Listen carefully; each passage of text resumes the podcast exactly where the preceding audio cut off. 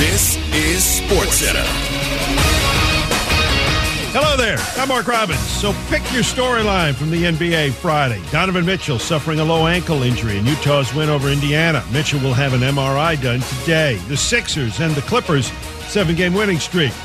Maybe it was the Knicks game in Dallas against the Mavs. Julius Randle, one-on-one with Kleba. Randle into the paint, spins, fadeaway jumper is good! Orange and blue Julius!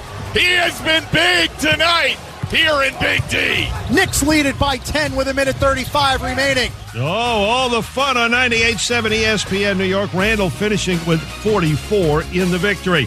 In baseball last night, the Padres may have lost to the Dodgers in twelve, but they win when they get this guy back in the lineup.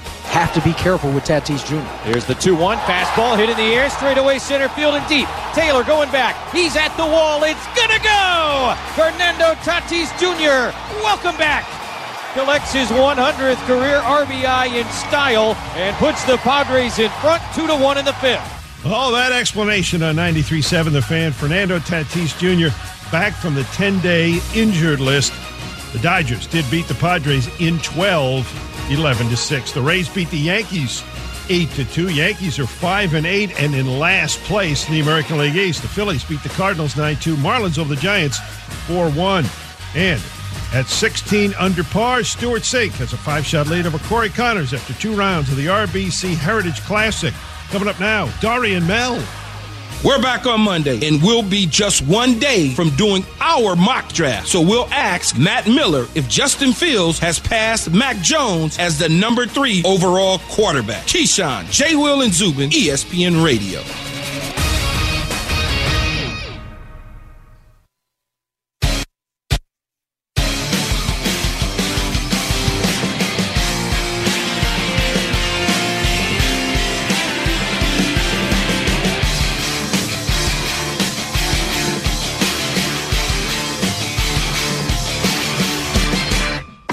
This is Darian Mel on E S P N Radio and on the E S P N app.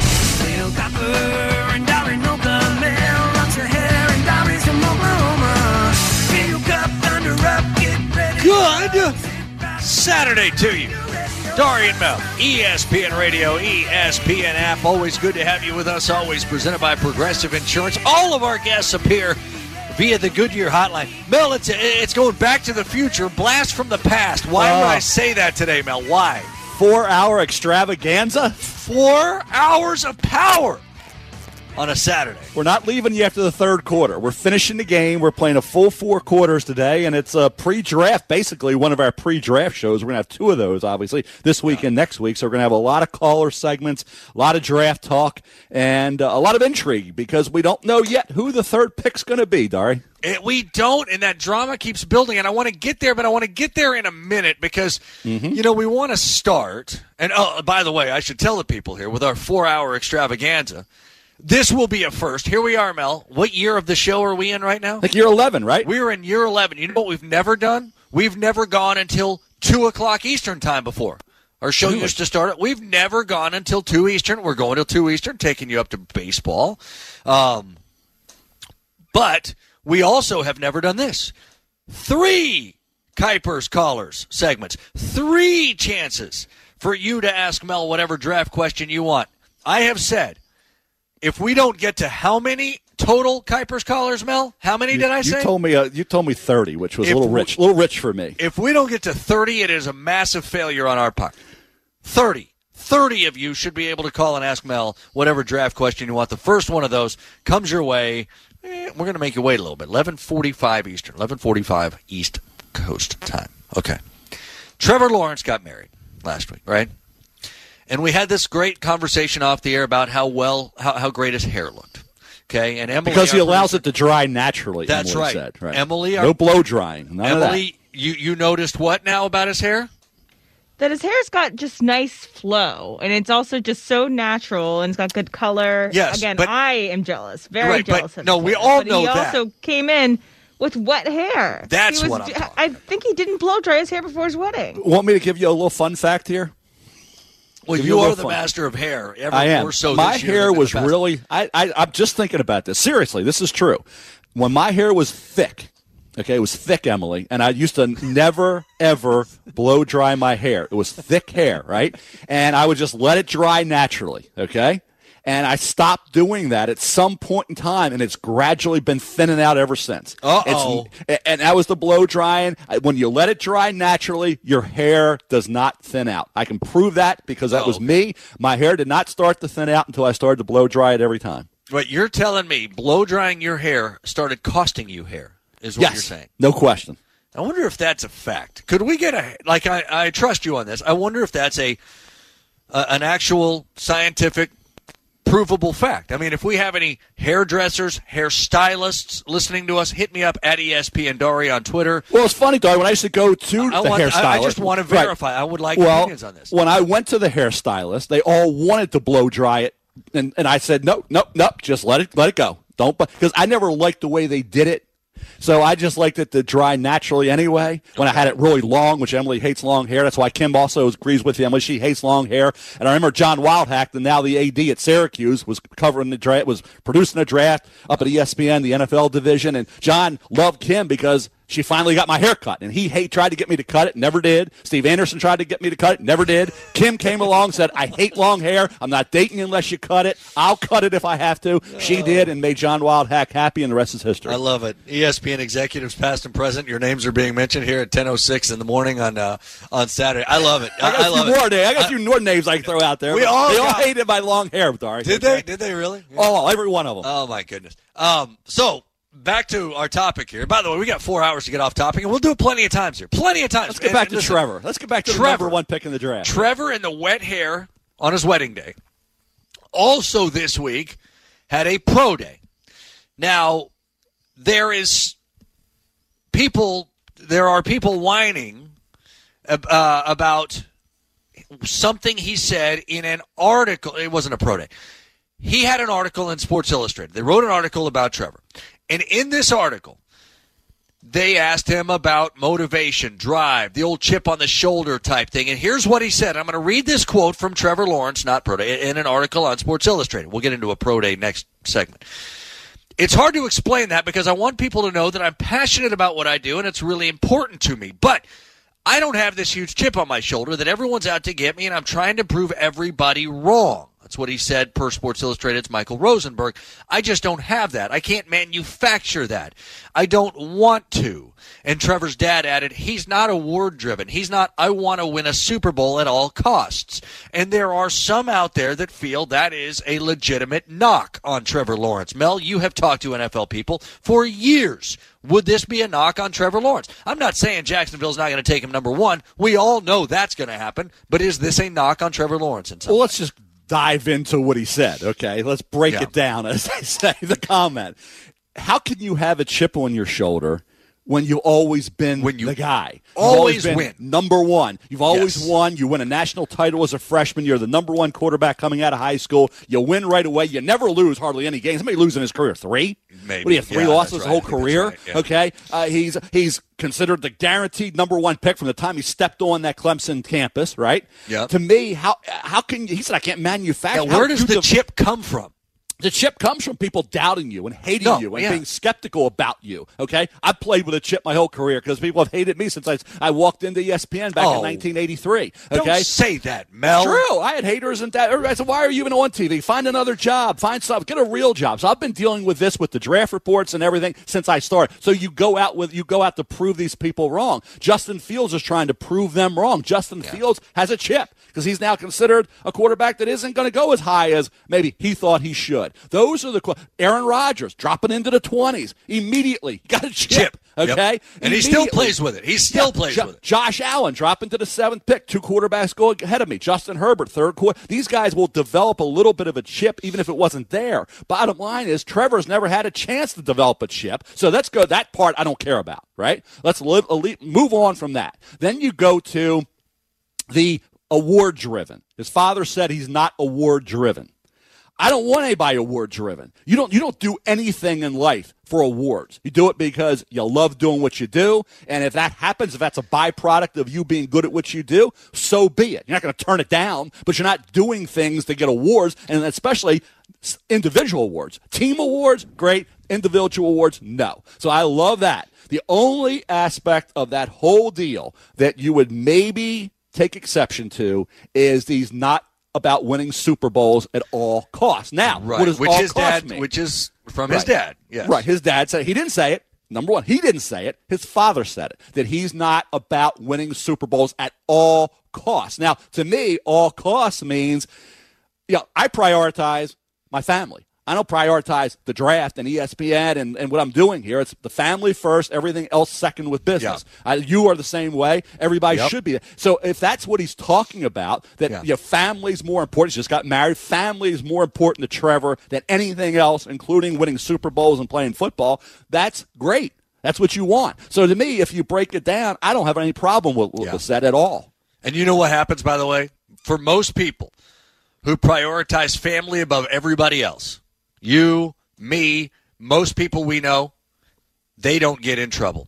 You don't have to worry about them. You don't have to worry about their priorities. You don't have to worry about what's going on off the field. You don't have to worry about any of that because their priorities are in the right place. It doesn't mean he doesn't want to win Super Bowls. It doesn't mean he's not going to be a hard worker. He's been a hard worker his entire life.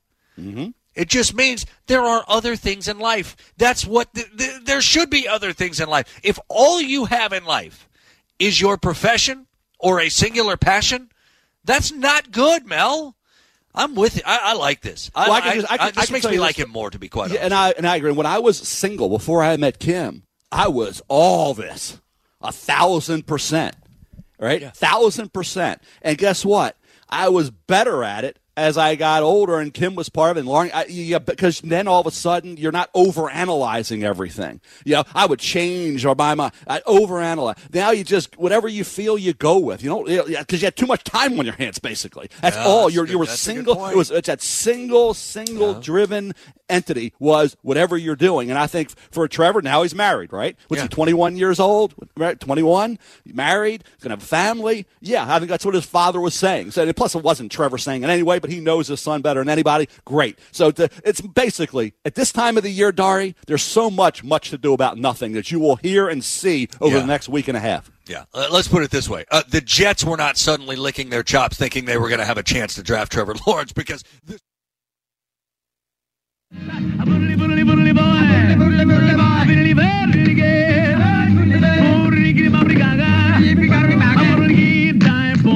They're set for a battle in Baltimore. And on the inside, Swiss Skydiver. On the outside, Authentic. Johnny B going left-handed. Swiss Skydiver. Swiss Skydiver, a furlong left to go. Swiss Skydiver looking to make Preakness history. Another filly bounding toward the sixteenth pole. And here's Authentic on the outside. Answering the call, head-and-head and nose-and-nose. Swiss Skydiver and Robbie Alvarado. They've done it from Authentic.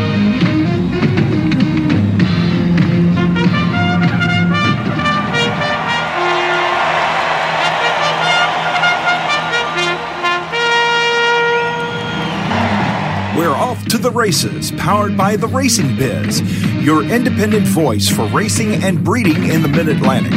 On the web at the racing biz dot com. On the radio, on E S P N Richmond, it's Off to the Races. Here's Nick Hahn.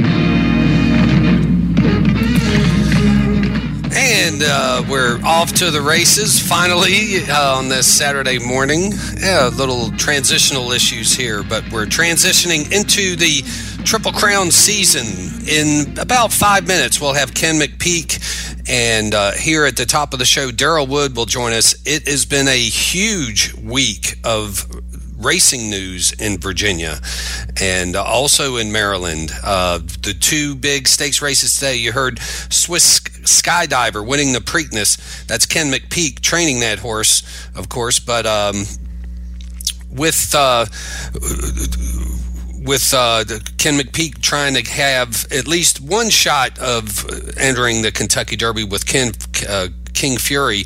Today, Swiss Skydiver and Monomoy Girl hook up together in the apple uh, apple blossom at Oaklawn Park. Uh, Oaklawn also has a one million dollars stakes race with the Oaklawn Handicap. So two one million dollars stakes races at Oaklawn today. spectacular uh, racing this late spring at Oaklawn. Want to bring in Daryl Wood. And Daryl, uh, this huge week of news has set racing afire, literally, in Virginia, as they did the turf burn, uh, burn this week. Good morning.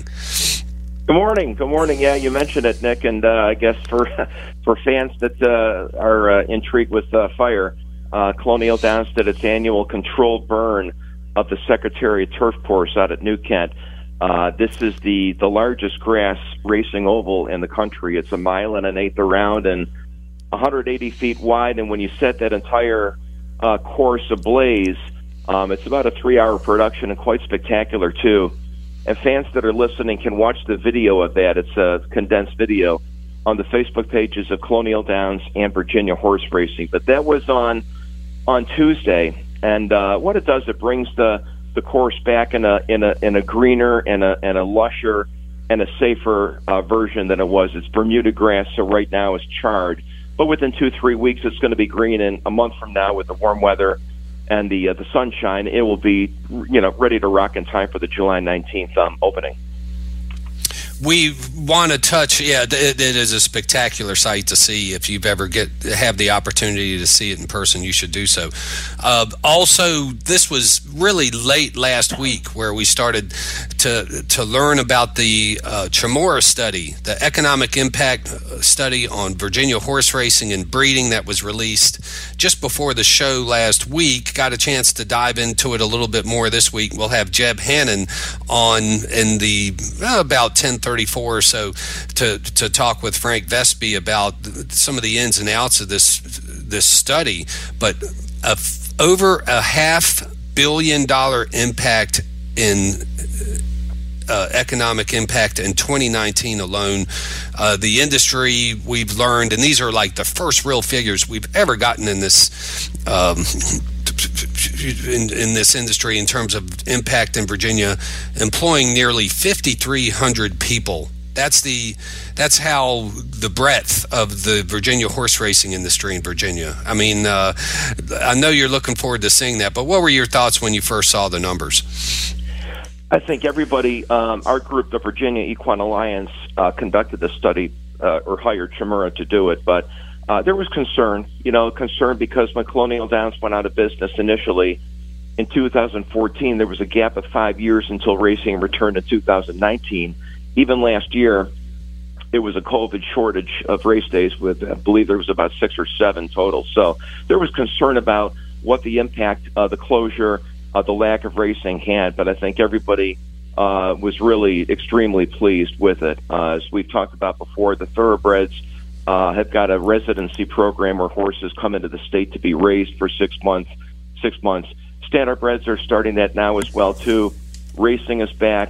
The uh, Rosie's Gaming Emporiums, there's five now with more to come. So the industry really has rebounded in a big, big, big way, and this is just great news to show that uh, the, the numbers of, are reflected in it. Just the, the impact that every horse in the in the Commonwealth has, every racehorse, is uh, responsible for fourteen thousand dollars plus in impact per year. So it's uh, it's good news, and hopefully legislatively going down the road as sports betting comes into play, casinos come into play, this is something the racing industry can stand on and say, hey, we're we're players, and we need to be part of this uh, moving forward. Yeah, if, if Jeb Hannum will be remembered of doing anything in Virginia, it's getting this study executed and, and performed. Big, uh, we'll, we'll talk a lot more about these, not only uh, in the lead up to the Triple Crown, but through the summer during the meet at Colonial Downs. Just, just a lot of good information in the study. Daryl, thanks for spending some time with us on Off to the Races. Uh, we're off to interview Ken McPeek, uh, who you had. Got it, Nick. War dancer, actually, in twenty thirteen, the last Virginia Derby winner of Colonial Downs version one point oh. And um, so while we're reaching out to Ken McPeak, uh, just wanted to give you maybe a brief, we're going to try and get to some of these race replays in the upcoming shows as we preview the Kentucky Derby, but the field is largely uh, defined. Uh, there'll be some defections, and nobody won't, will be watching them more closely than McPeak, who currently has King Fury uh, on the on the list.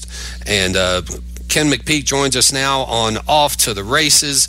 And uh, thanks for spending some time with us. Uh, we really appreciate you uh, talking with us this morning. Let's start off maybe uh, with... I, I, we haven't had an opportunity to talk about Swiss Skydiver's Preakness uh, since the last time we talked. You actually joined us on the morning of that race on Off to the Races, and, and uh, I want to just touch on such a special performance. I, I'm on record saying that it was probably one of the more impactful races in the last decade, especially in the Triple Crown, considering who she was up against and what this horse did at Pimlico. Very simple question here. What were your thoughts on the race? The, when she defeated Authentic, who couldn't have been yeah. happier with that? Um, you know, we knew that we knew that she was going to run big that day, and um, you know, she needed the trip, and we were so disappointed in the Oaks. We felt like she really should have won that day. I think if we'd stayed inside, we do win that day. But um, you know, anytime you can knock down a race like the Preakness, it was ecstatic. Just, just the way she had did, he she did it too. I mean, just you have you ever seen like horses? You see them hook up at the quarter pole, you know, maybe even in the turn, but they hooked up on the backstretch. I mean, they were like seven furlongs from home, six furlongs from home uh, when they engaged each other and, and ran evenly the whole way. I mean, uh, how common is that uh, in racing? Not too common, um, you know, especially, you know, girl on the inside, boy on the outside. But, um, yeah, the way that race unfolded was amazing. And um, certainly to be on the right side of that win was awesome. You know, um, I ran the Apple Blossom years ago and against Azaria, a filly that had been on a long winning streak, and we got beaten right at the wire by about an inch. With uh, Take Charge Lady, was another great filly that I had. So, so uh, to be on the right side of the, that photo was something. Yeah, Take Charge Lady, in terms of earnings, still uh, your most productive horse. Uh, what a, an accolade for that horse. But Swiss Skydiver could say something about that today in the Apple Blossom. Uh, coming off that Preakness race, she comes back and, and races in the Distaff. Obviously had to be disappointed, and that was the first time uh, she had the opportunity to go up against Monomoy Girl.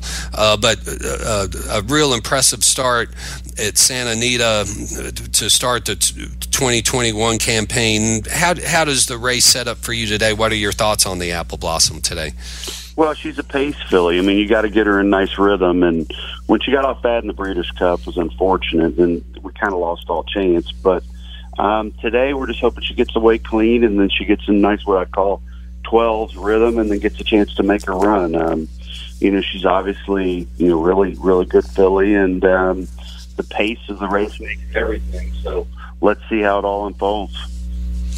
King Fury is your candidate this year to make the uh, Kentucky Derby field. Uh, you know, what are your what are your thoughts about uh, you know, King's Fury trying to get into that Kentucky Derby? Uh, you're right there on the fence. I mean, uh, twenty, twenty-one, twenty-two, depending on whose list you look at, uh, and and then of course the Preakness is two weeks after the Derby.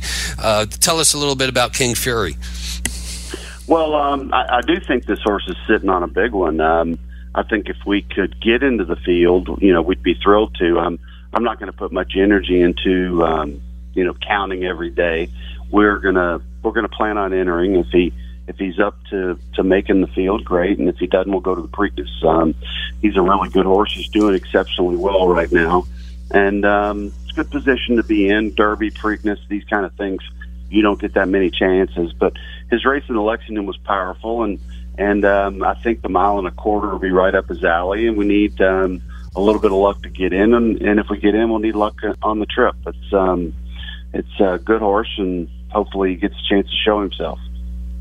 In the feature race at Keeneland today at the Elkhorn, you have Crafty Daddy, not the, not the favorite or near favorite that Swiss Skydiver is, but uh, uh, thoughts on racing, you know, trying to go back to back weeks in the Saturday Stakes with Crafty Daddy today.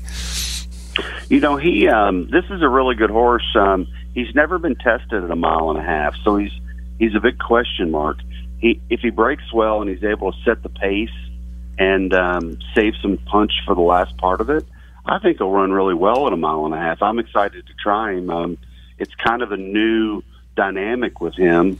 He's never uh, he's never done this, so uh, it's hard to handicap him into the race because he's not done it. But I don't think he's going to have any trouble with it at all.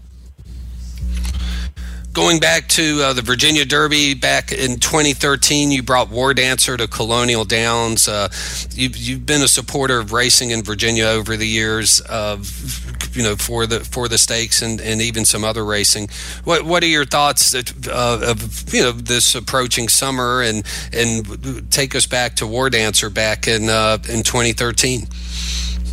Well, um, I do like racing over there. Um, I'm proud to have won their the Oaks and the Derby. Um, and then um, as far as this summer, we'll I'm sure we're going to be shipping something over. We'll have to figure the stake schedule and see what kind of races they've got for some young horses. Um, we've got a lot of young horses in the system that are getting ready, and once they're um, once they're in a position where they're ready to go, I'm sure I'll look at the condition book um, and you know maybe pull a trigger on a few. Great. Yeah, well, we're going to be looking forward to that and hopefully seeing your horses at Colonial Downs this summer. Uh, we appreciate you spending some time with us on Off to the Races this morning, and and good luck and with uh, the feature today against Monomoy Girl and the Apple Blossom. And, of course, we hope to see King Fury get into that Derby field as well, uh, see that repeat performance, maybe similar to Charismatic, perhaps, coming off of the Lexington and winning the Derby for you. Thanks for spending some time exactly. with us on Off to the Races. All right, take care. Great. Ken McPeek joining us from, uh, I think he's in Oaklawn uh, there for the big race today, where the temperatures are going to be ideal. A little bit overcast, but fifty degrees, uh, perfect for for the horses running out there. That uh, T V for all the Saturday stakes, uh, Fox Sports two, beginning at five p.m. and continuing till eight. So uh, they'll get all the racing in at Oaklawn there. We're going to head to break on Off to the Races. When we come back, we'll catch up with Frank Besby as um, we turn to take a closer look to this, this study uh, that was released uh, earlier this month. You're listening to Off to the Races.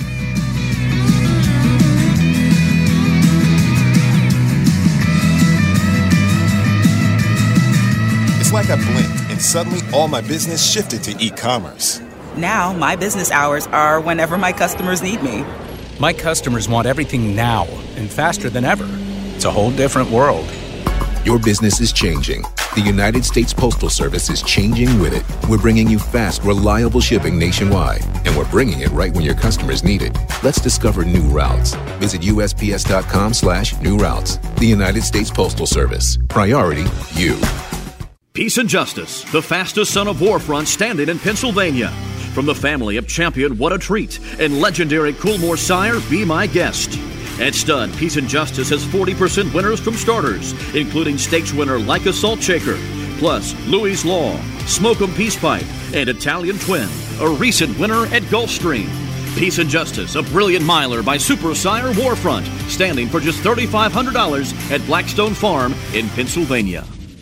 Hey everybody, it's Mitchell Bradley. We've all had that dream. Tie game, bottom of the ninth, bases loaded. Well, on FanDuel Sportsbook, you get more than one shot to swing for the fences because FanDuel is letting you place your first bet risk-free. That's right, new users get up to one thousand dollars back in site credit if your first bet doesn't win. And it only gets better from there. Once you have an account, you'll have access to same-game parlay insurance all season long. That's up to twenty-five dollars back in site credit each day if your same-game parlay bet falls one leg short. There's a reason FanDuel Sportsbook is America's number one sportsbook. The app's simple to use. They've got great odds on all different betting markets, unique fun bet types like same game parlay, and always on promotions to let you get more out of the action every day. So join me and so many of my friends who have downloaded the FanDuel Sportsbook app. When you sign up, use promo code Mitch to get in on the action. That's FanDuel Sportsbook, promo code Mitch. You must be twenty-one and up and present in Virginia. First online real money wager only for risk-free bet. Refund issued is non-withdrawable site credit that expires in seven days. Restrictions apply. See sportsbook dot fan duel dot com for details. Gambling problem? Call one eight hundred gambler. Attention! Do you owe back taxes, fines, and penalties to the I R S? The I R S now offers new relief options for taxpayers affected by covid nineteen, but you can't go it alone. Call Tax Solutions now. Our team of former I R S agents and tax professionals can get you the best deal. So if you owe ten thousand dollars or more, this is the best time in years to settle your tax debt. Call eight hundred, five one three, three seven three zero. eight hundred, five one three, three seven three zero. eight hundred, five one three, three seven three zero. Where can you find a high-quality, locally hand-built mattress at a factory direct value? Only here at the Original Mattress Factory. Our factory direct business model allows us to provide a better quality mattress at a better price when compared to mainstream mattress brands. That's because we manufacture our mattresses in our local factories and sell them directly to you, eliminating the middleman markup and saving you money. And we can provide fast local delivery as well as pickup seven days a week at our factory location. Visit an Original Mattress Factory location near you.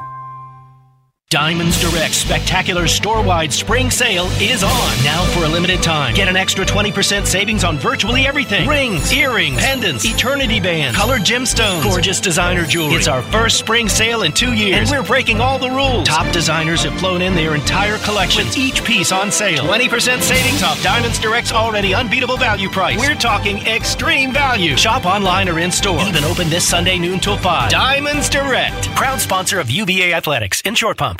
Sign up for Richmond Kickers Plus to receive discounts on game tickets, merchandise, access to exclusive Kickers content.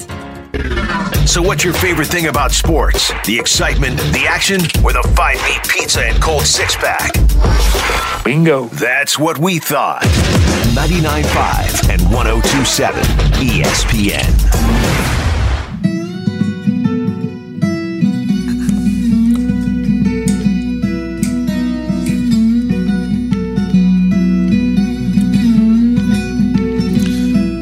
And we're back live on Off to the Races. I'm your host, Nick Hahn, and uh, joining up here with our Features with Frank segment. Uh, this morning, Frank has Jeb Hannum, the Executive Director of the Virginia Equine Alliance, uh, and we'll be uh, interviewing Jeb about the economic impact of the Virginia horse racing and breeding industry in Virginia, a long-awaited study that was released uh, earlier this month. Frank, good morning. Good morning, Nick. Good to uh, good to join you this morning. Yeah, uh, have Jeb sitting here waiting, so I'll just uh, hand it off to you here, and uh, looking forward to hearing so much more about this study. All right, sounds good. Jeb, as Nick said, is the Executive Director of the Virginia Equine Alliance. That's a group that represents all sectors of the horse racing industry: flat, steeplechase, harness, the whole, the whole schlemiel. The V E A recently released a study detailing the economic impact. Nick had talked about that a little bit earlier, of the horse racing industry in Virginia, coming up with a total of five hundred forty-two million dollars in economic impact. Jeb, welcome to the program. Let me start you with this. What was the, what was the impetus behind getting this study done? Yes. Um, yeah, thank you. Um, So we had, you know, we spent a lot of time down in Richmond talking to the state uh, legislators, and, you know, we um, we'd always kind of had a feeling for what the economic impact, um, you know, is, and but we never really had a number for it. And, you know, it, it's difficult, um, you know, a lot of the legislators, while they might sort of have a good feeling about racing and, and sort of think fondly about Secretariat, you know, not not a lot of them are particularly knowledgeable about our industry, which is fine. So that's our job to educate them. But it was difficult because we just didn't have any good, solid numbers that we could share. And so that was particularly important um, for us to be able to tell our story and back it up with some good, solid numbers. And, um, you know, so we it's something we've been thinking about it for a long time um, since the V E A started, and it just seemed like we kind of had to just do it. And like everything in the world, things were so complicated by COVID. But when we when we look back on it, we really didn't feel that two thousand nineteen was that dramatically impacted by COVID, in the sense that the horses were already there and the activity was taking place. The the Colonial meet was obviously cut short, and we took that into account. But we felt like we sort of had a window, because it was going to be, a, you know, we we sort of felt like we'd have to wait a couple years to do it if we didn't do it in two thousand nineteen. So um, that was sort of the, the background for the thinking, and uh, we're very pleased with the results. And yeah, you mentioned half a billion dollars, and, and that's, you know, um, I think a very robust number, and just speaks to um, how the racing industry affects so many aspects of the state's agricultural economy. And, um, you know, we've received good feedback from legislators, from the Department of Agriculture, from the Racing Commission already in just um, getting the report out. So, you know, the response has been very enthusiastic, which we expected it would be. And you say five hundred forty-two million dollars, a half billion dollars, that's a lot of money. Is there uh, what surprised you about the data that you were able to get through this study? Um, you know, that's a good question. Um, you know, I think the tax revenue number was is important. You know, that's a little over twenty-five million dollars is flowing to localities. You know, that was something that, you know, is, is just good to sort of know. You know, the, for, the we found that the average amount that horsemen were spending on their horses was about fourteen thousand dollars, which probably is a little bit light, quite frankly. Um, you know, so that's that's a good number. Um, but you know, you know, we we saw about five thousand people employed if you take into account all the different aspects of the industry and the gaming side of things. So it just, um, I don't think there was any one thing that really sort of shocked us, but I but the numbers sort of supported the general sort of feeling we had about kind of where we where we stand as, as an industry. And um, again, it just is very helpful for us. And you know, in five years from now or ten years from now, you know, we can do it again, and, and we would expect that it would, um, you know, it would it would obviously grow. The, it's important to point out with any of these studies that you know the numbers we the numbers are computed only on the numbers that are provided. So it sort of a, goes without saying, but you know, we, we do feel that this study probably underestimates the, the impact, because we do know there were some farms that for whatever reason just didn't get around to getting their numbers into us. And that happens whenever you do these things.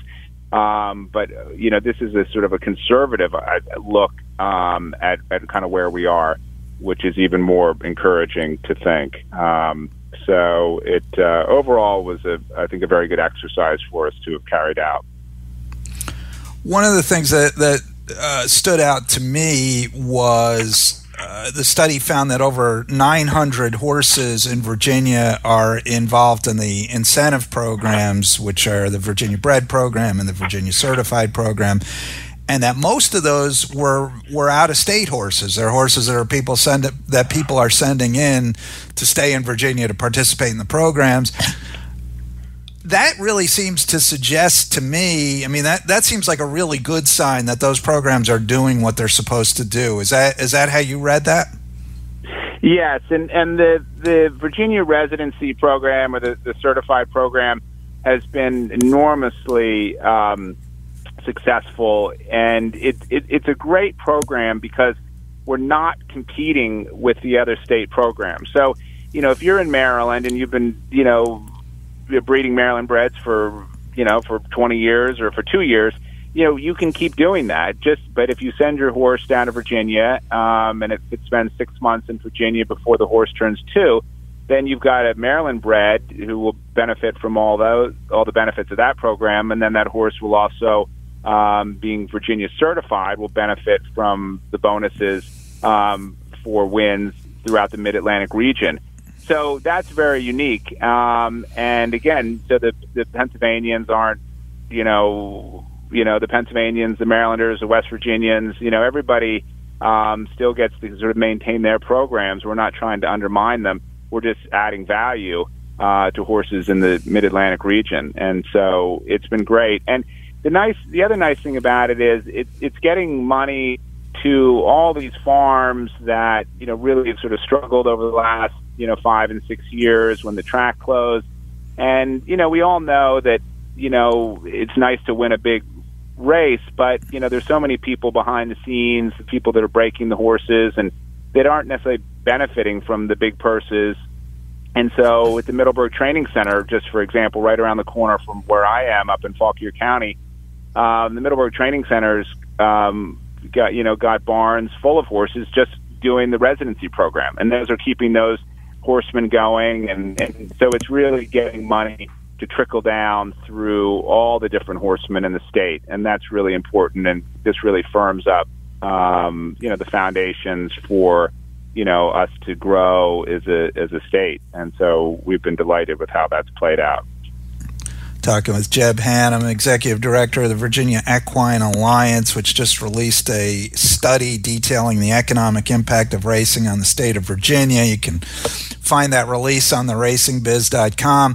Jeb, uh, one of the things I was curious, is, is there information or, or things you learned in this report that, that may be, you know, I know you've said this will be important for, for making the case for, for racing to the legislature, which makes a lot of sense. Are there things that you find that, that sort of maybe point you to a way forward, or say like, gee, there's a, that suggests we need to work on this, or we need to advocate for this kind of legislation, or we need to make this change? Is there any of that kind of stuff in here for you? Well, what I what I think it does is, you know, we know that with the casinos coming on board that there's going to be a lot of competition. Um, the the state did a study, uh, it was two years ago, where they expected that the effect to racing and the, the historical horse racing machines would be about a forty-five percent reduction.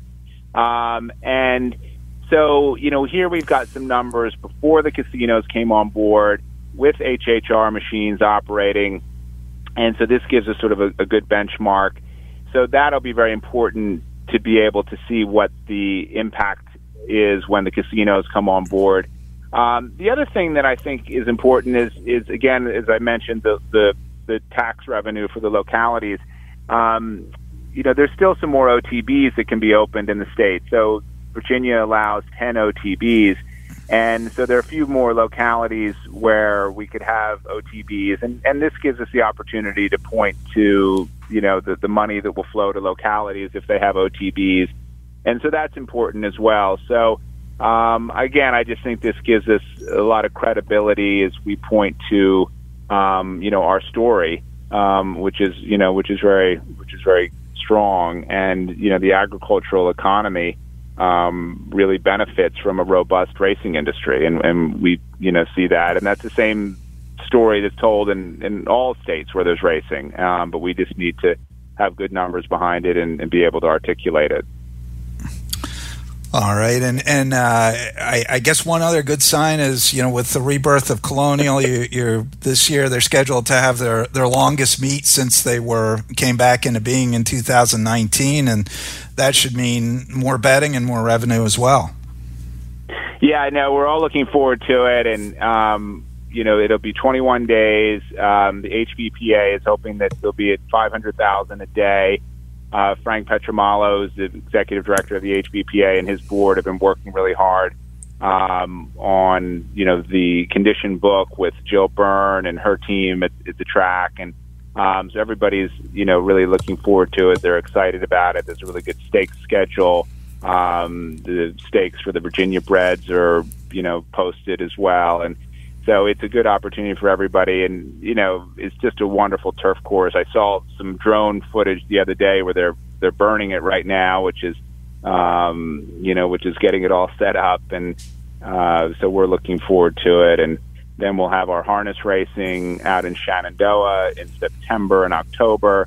Uh, the steeplechase meets will be racing this year with sort of limited spectators, and hopefully, you know, in, in sort of more normal circumstance in the fall. So, you know, just like so many things in the world, we're, we're just sort of seeing the light at the end of the tunnel, and things are slowly becoming a little bit more normal. Um, so fingers crossed, you know, it'll, it'll be continue to go in that direction. Fingers crossed indeed. All right, Jeb Hannum, good stuff, an interesting study. Learn more at, at the racing biz dot com or virginia horse racing dot com. Jeb, thanks so much for joining us this morning. Thank you very much. Appreciate being on. Bye-bye. All right, Nick, that was Jeb Hannum, an interesting study and, and, and good news for Virginia racing. Yeah, a couple things caught my eye. Uh, uh, the, there's a chart in the study that shows the location of where all the racehorses are by locality. And it was, I was kind of surprised that Admiral put up such a big number. The locality that I'm in, uh, over, you know, somewhere around nine percent. Of course, Northern Virginia, you would expect, and uh, even down in, in Richmond, uh, Chesterfield County, and, and Hanover County.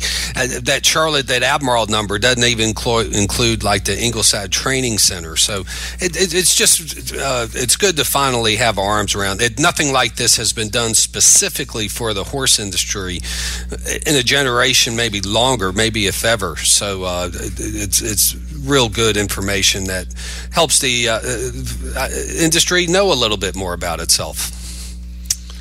Yeah, absolutely right. I want to change uh, change your role here, Frank, from interviewer to interviewee. As uh, it's as good as a week it's been in Virginia, it's been just the opposite uh, up in Maryland, as uh, as they've had to make some adjustments. Uh, Laurel, they've dealing with COVID, dealing with a, a equine herpes uh, breakout, uh, and now dealing with the racing surface issue. That's, you know, going to bring Pimlico back to the scene earlier than expected. Uh, might need that track after all. uh, you know, tell us what's happening up in Maryland with with the news about the Laurel meet coming to a quick end. Yeah, it's been a it, it has been a tough uh, month and a half now for, for horsemen in Maryland, and uh, as you mentioned, there was the equine herpes virus outbreak, which cost them some racing days, which which complicated things in all sorts of ways. Now the latest is, is uh, the tracks are supposed to be coming out of quarantine this weekend on the E H V, so that's good news. Unfortunately, they've had some issues with the racing strip at Laurel, and they've had a lot of horsemen have expressed a lot of concern about it. And finally, the Maryland Jockey Club decided this week to uh, cancel racing at Laurel over the weekend, which was supposed to take place uh, today, tomorrow, and Monday, and to end the spring meet there altogether and shift operations to Pimlico starting April twenty-second, which is about two weeks earlier than originally anticipated. So uh, the good news is, as you mentioned, they still have the two tracks, so they're able to kind of call an audible and shift operations to Pimlico. The bad news is that they're going to have to spend a lot of money and really kind of peel, you know, pull up the racing strip at Laurel right down to the base and redo it all in the next several weeks to get it ready for, for when racing ends at Pimlico and they come back. It's a, it's a big operation. I was on a call yesterday about it. It is a big operation. It, it means complications for horsemen, complications for the racetrack. It's um, certainly something you, you, you wish you could do. You wish they, they'd figured out a way to do it in sort of a planned manner, but it's better to do it now and do it right than... than uh, you know, put any horses or horsemen at risk. Yeah, just sorry to learn about that. And, of course, we got the Preakness about this time next month. So hopefully uh, things will settle there in, in Maryland, because uh, there, there are training impacts. There's, there are all kinds of uh, issues that, that have uh, come up. So it, it, they'll get through it, but it sounds like it's going to be a rough couple of weeks in, in Maryland until they catch up. Thanks, Frank. We appreciate it, and we'll talk to you next week as we uh, are right around the corner from the Triple Crown. All right. Sounds great, Nick. Thank you. Frank Vesby joining us on Off to the Races this morning, and uh, that means you know who comes up here in this block, uh, and here's a little bit of his intro music uh, as uh, Black Oak uh, brings in Derby Bill Watson, the Big Jim Dandy,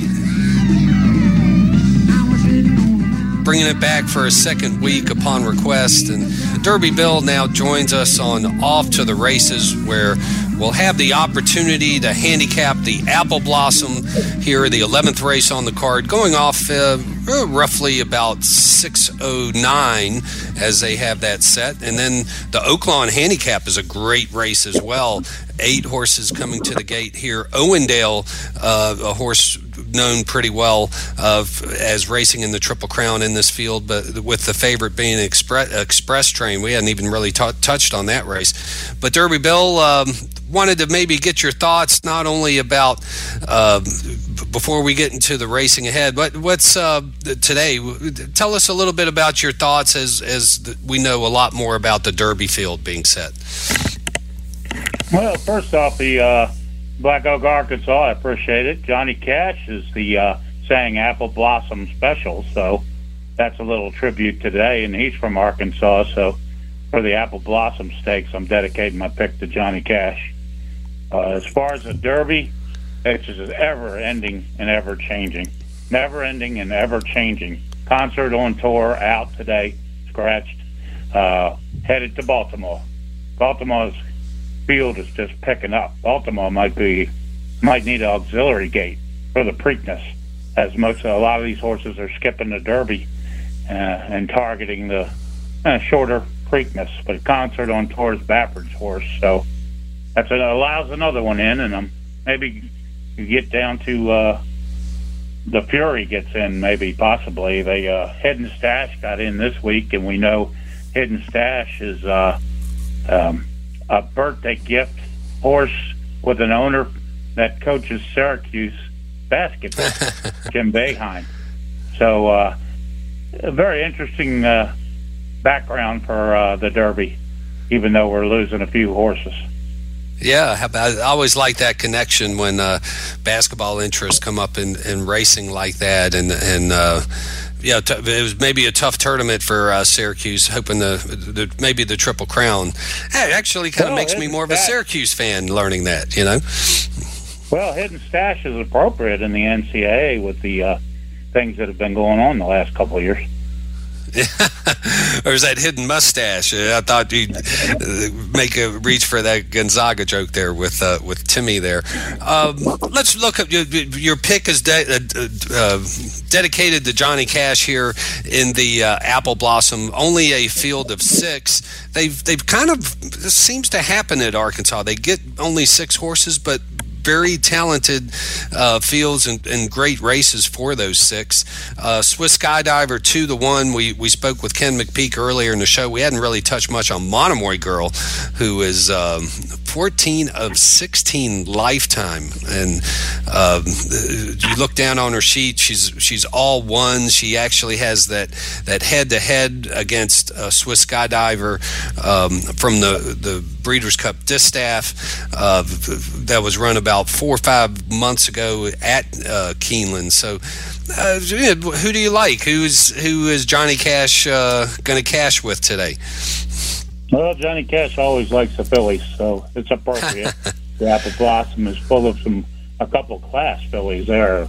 Yeah, the ones you mentioned. Swiss, Swiss Skydiver I like a little bit. He lost to Monogamy Girl uh, back in the Breeders' Cup, but since then he came back in the Behold and just ran them down in the Behold very well. And uh, Ken McPeak was on the show today, so I'm going to uh, put my money. Plus, he's two to one instead of the Mahogany Girl will probably go off three to five, or you know, with only five horses in there, this will be pounded. Swiss Skydiver and Mahogany Girl are the only two that are going to get a lot of the money here in pick threes and pick fours with the short field. Horse called Latruska is the only long shot that has any chance that those two uh, uh, find some flaw in the uh, Arkansas corned beef. You know, so uh, yeah. Looks like a pretty easy Swiss Skydiver bet for me, Nick, and dedicated to Arkansas's Johnny Cash. Yeah, Swiss Skydiver, your pick there. I I, I kind of like Swiss Skydiver. You know, that Breeders' Cup Distaff, I think that Preakness just, how could it not take so much out of uh, Swiss Skydiver, even though you had, you know, several weeks to, to prepare for it. I just, um, I think Swiss Skydiver is going to be up to the task. You mentioned Latruska, four to one, some kind of long shot there, but that's what you get in this field. Uh, in the Oaklawn Handicap, a sneaky good race, a million-dollar race, uh, Uh, going a mile and an eighth here with a lot of veterans, Silver State and Express Train. I mentioned uh, Owendale earlier in the show. Todd Pletcher has Fearless, a ghost zapper gelding um, that could be a threat with Irad Ortiz. Uh, what are your thoughts on the uh, Oaklawn? Yeah, much more favorable wagering race uh, than the uh, Apple Blossom. This one, uh, the handicap, also a million-dollar race, which is uh, amazing. You know, still, and even nowadays, this was the Zenyatta fame one. I think Zenyatta, Zenyatta won this race for uh, uh, for the trainer of uh, Express Train here. So I'm going to go with Express Train, second in the grade one to uh, Idle uh, last time out at Santa Anita, way out west, ships in. Uh, for Johnny Sheriff, who had uh, Zenyatta, and this one's Express Train. I'm not thinking not a lot of value in that one, so I'm going for the trifecta and the, and the uh, exacto, which is uh, Warrior. Warrior Gaming is Brad Cox, is absolutely red hot. He's six to one, and Silver's Prospector, who was second to uh, Mystic Guide in Dubai. I mean, that is a monster performance considering Mystic Dubai's big uh, Dubai uh, cash. So Silver Prospector. Three horses, Nick. Uh, Express Train, Warrior, and uh, Silver Prospector. Should get you about a one hundred dollars uh, trifecta or, you know, maybe fifty dollars exacta. A lot better than betting the uh, Apple Blossom, which is better just to watch today.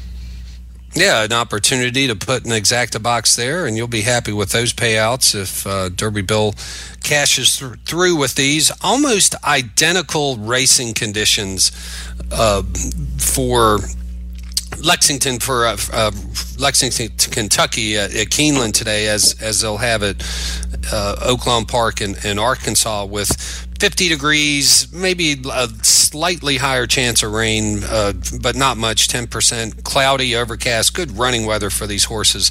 Uh, the Elkhorn is a mile and a half on the turf, uh, big long race where you have Cross Border coming in, Say the Word, uh, Craft Daddy. We heard a little bit from Ken McPeek earlier in the show about, about that horse. Um, Tide of the Sea for Michael Maker, uh, is, you know, had two real good performances in twenty twenty-one so far.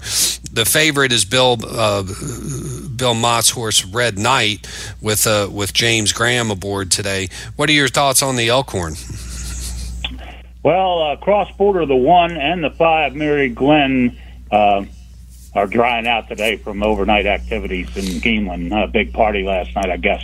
So two horses scratched there, the one and the five.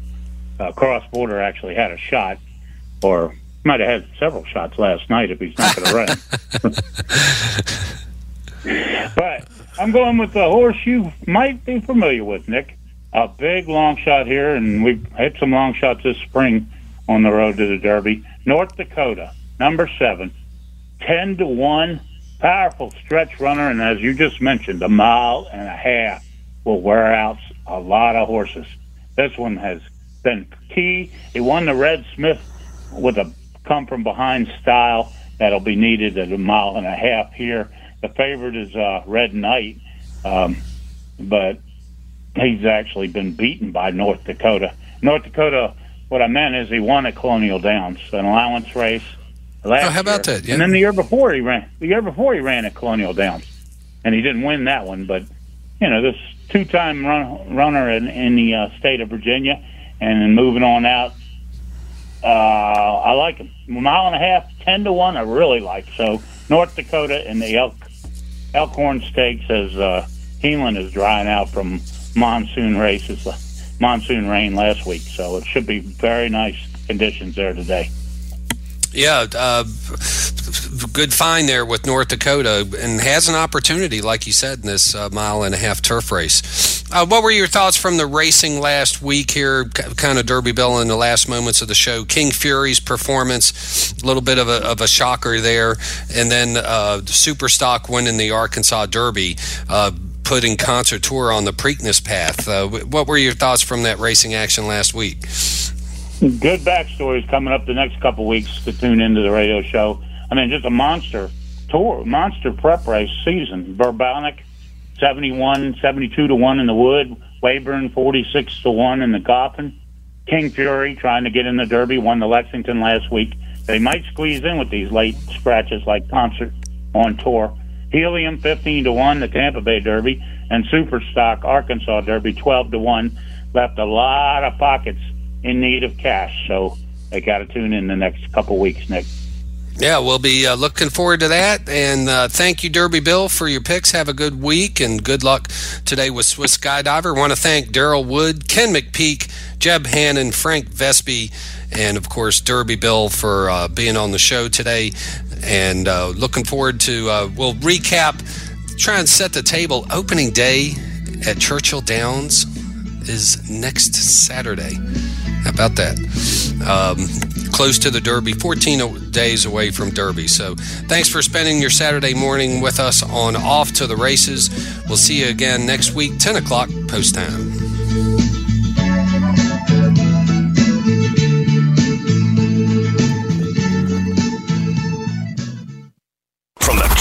Firm Studios, your personal injury attorneys. ninety-nine point five and one oh two point seven E S P N. W X G I Richmond. W.